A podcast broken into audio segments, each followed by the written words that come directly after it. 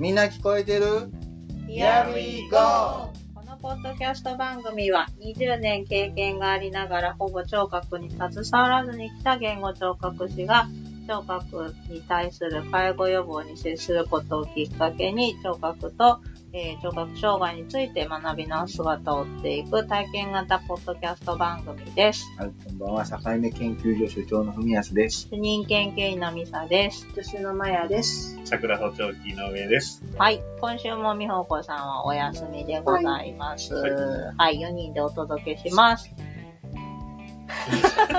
まだ豆を引きずってる所長ですけれどもね。ややれば。やっぱ豆屋やりましょうかね。うんはい。所長の、え炊くよ。ー 豆を炊く姿を追っていこうと思いますけど。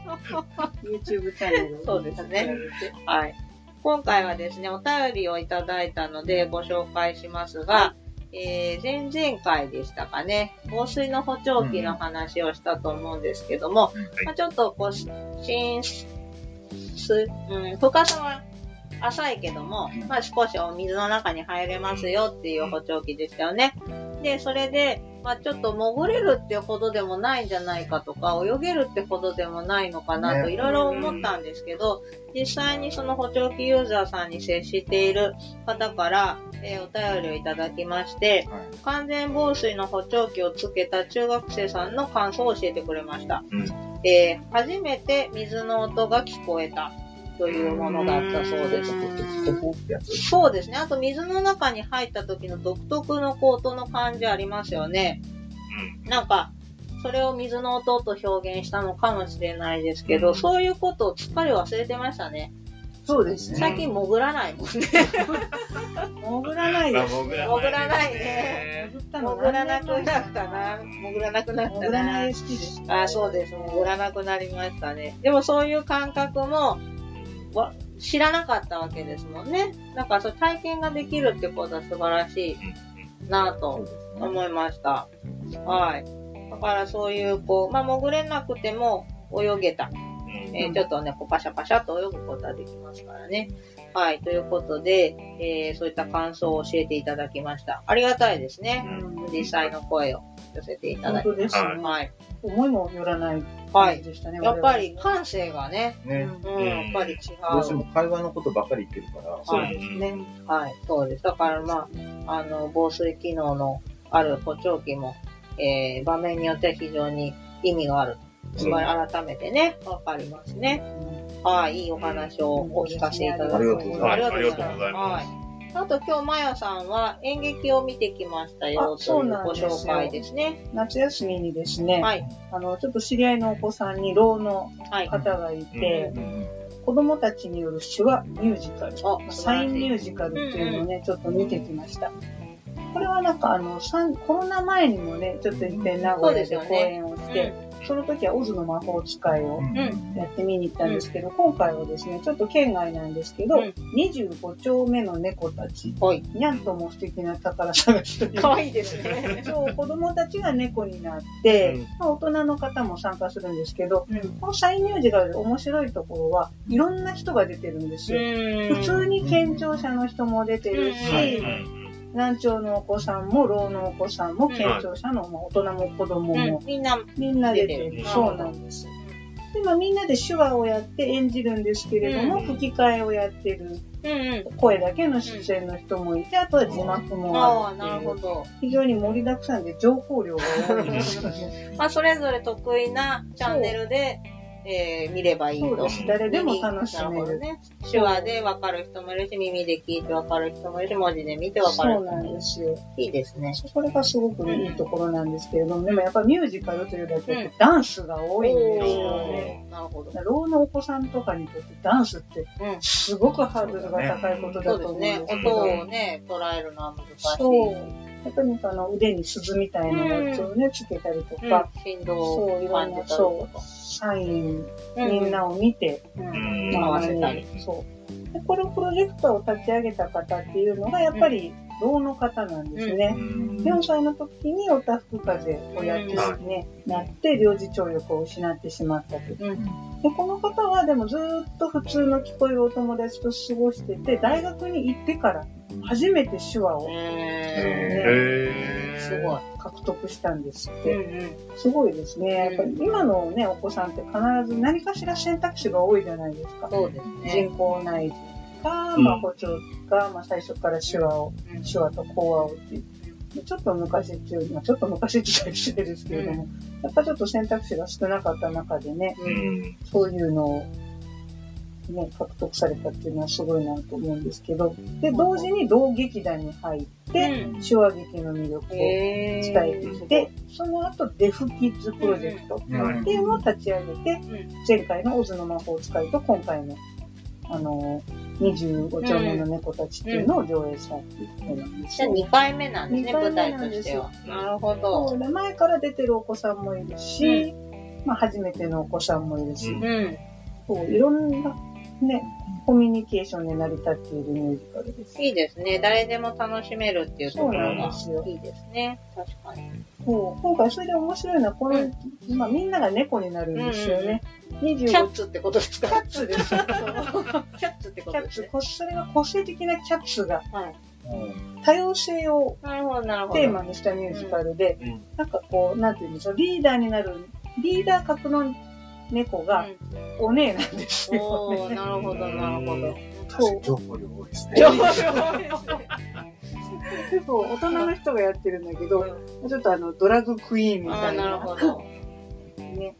あとはなんかこう、英英語の手話をやる。おー、そう外国人って来日、どうやら来日したうん外国猫、うん。外国猫が出てきたりとか、そうあとはあの、明らかにちょっとそわそわしてるなっていう、うん。ねなかなかちょっとひも空気の読めない猫とかが出てきて、二つの、なんか、ウエストサイドストーリーじゃないけど、二つの野良猫チームがあって、うんそれが共通の宝物を探しに行って、理解を深め合っていって、多様性を認め合うという、すごいね、深い内容の。オリジナルの脚本ですね、じゃあ。そうですね。私も見たことがなかったので、すごい、なんかね、情報多めでした情報ね。でしたけれどもね、私はやっぱり、ね、ずっと、あの、そのお子さんが知り合いなので、なんて成長したんだそうですね。その子ばっかり見ちゃいましたね。その子ばっかり見てね、もうかなり号泣し、身内でもないので、号泣してね、帰ってきそました。うなりますよそうね。やっぱちょっと今回ね、コロナがあったのでね、うん上映できるかどうかも。怪しいし、また集まれないんですよね。うんリモートで練習したりとか、大すごい大変だったみたいです。私も花束持ってたけど、やっぱり直接は渡せない。うんねちょっとそういうね、いろいろ障害があったんですけれども、うん。よかったですね、見に行けて。見に行けてよかったですね。ちなみにクラウドファンディングもやってたんですけれどもね、結構あの、早めに達成したうん。いろんな方がうん。支援してくださっているみたいですね。なるほど。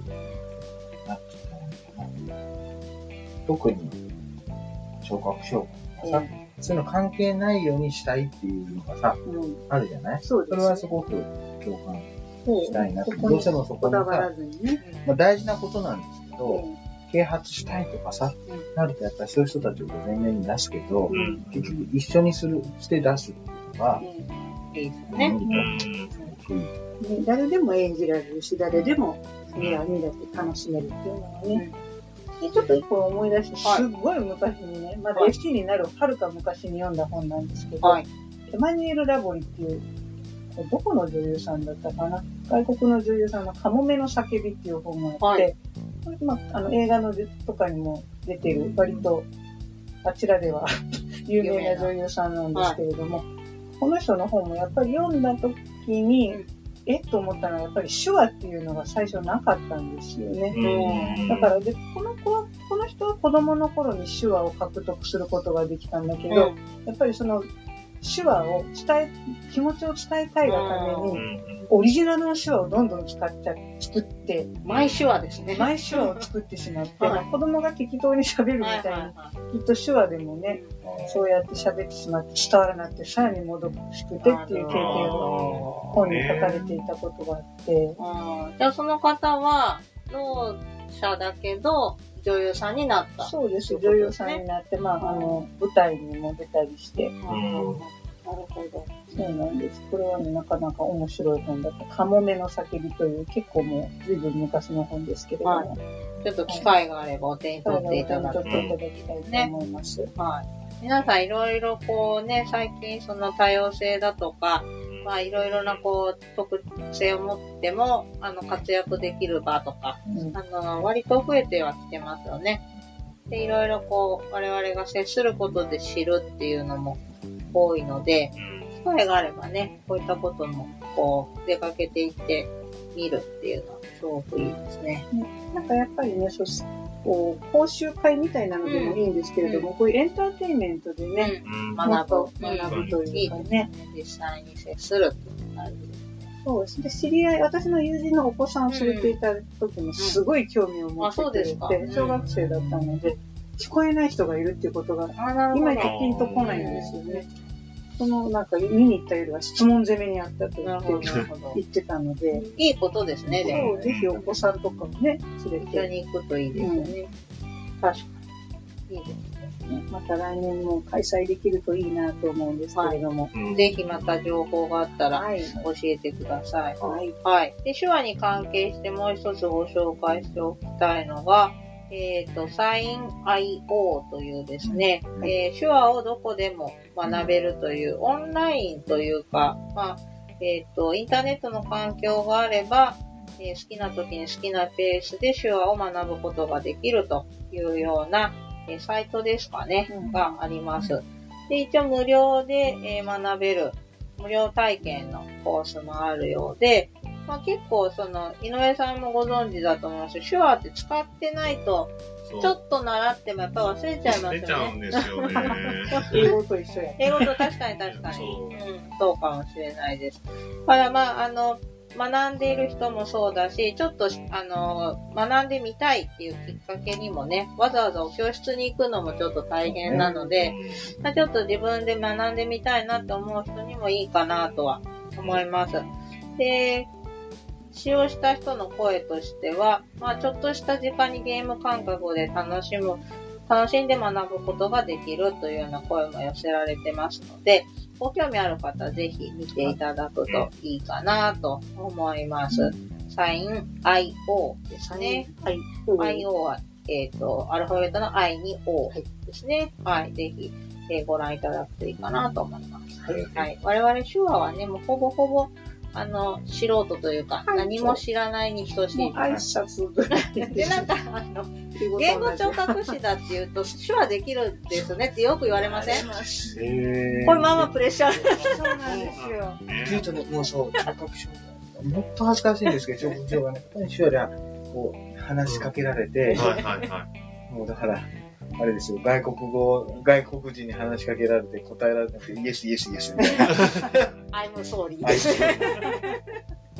はい。なので、これもね、ちょっと我々の課題ではありますが、まあ、手話に限らないですけども、まあ、多様なコミュニケーションということでね、いろいろこう身につけていけるといいかなと思います。はい。皆さんからのお便りもお待ちしておりますので、ぜひお寄せください。お便りの宛先は、さかいめ .st.gmail.com、さかいめの綴りは、sakaime.st.gmail.com です。お気軽にお寄せください。はい。今日もお聞きいただきありがとうございましたあり。がとうございました。た。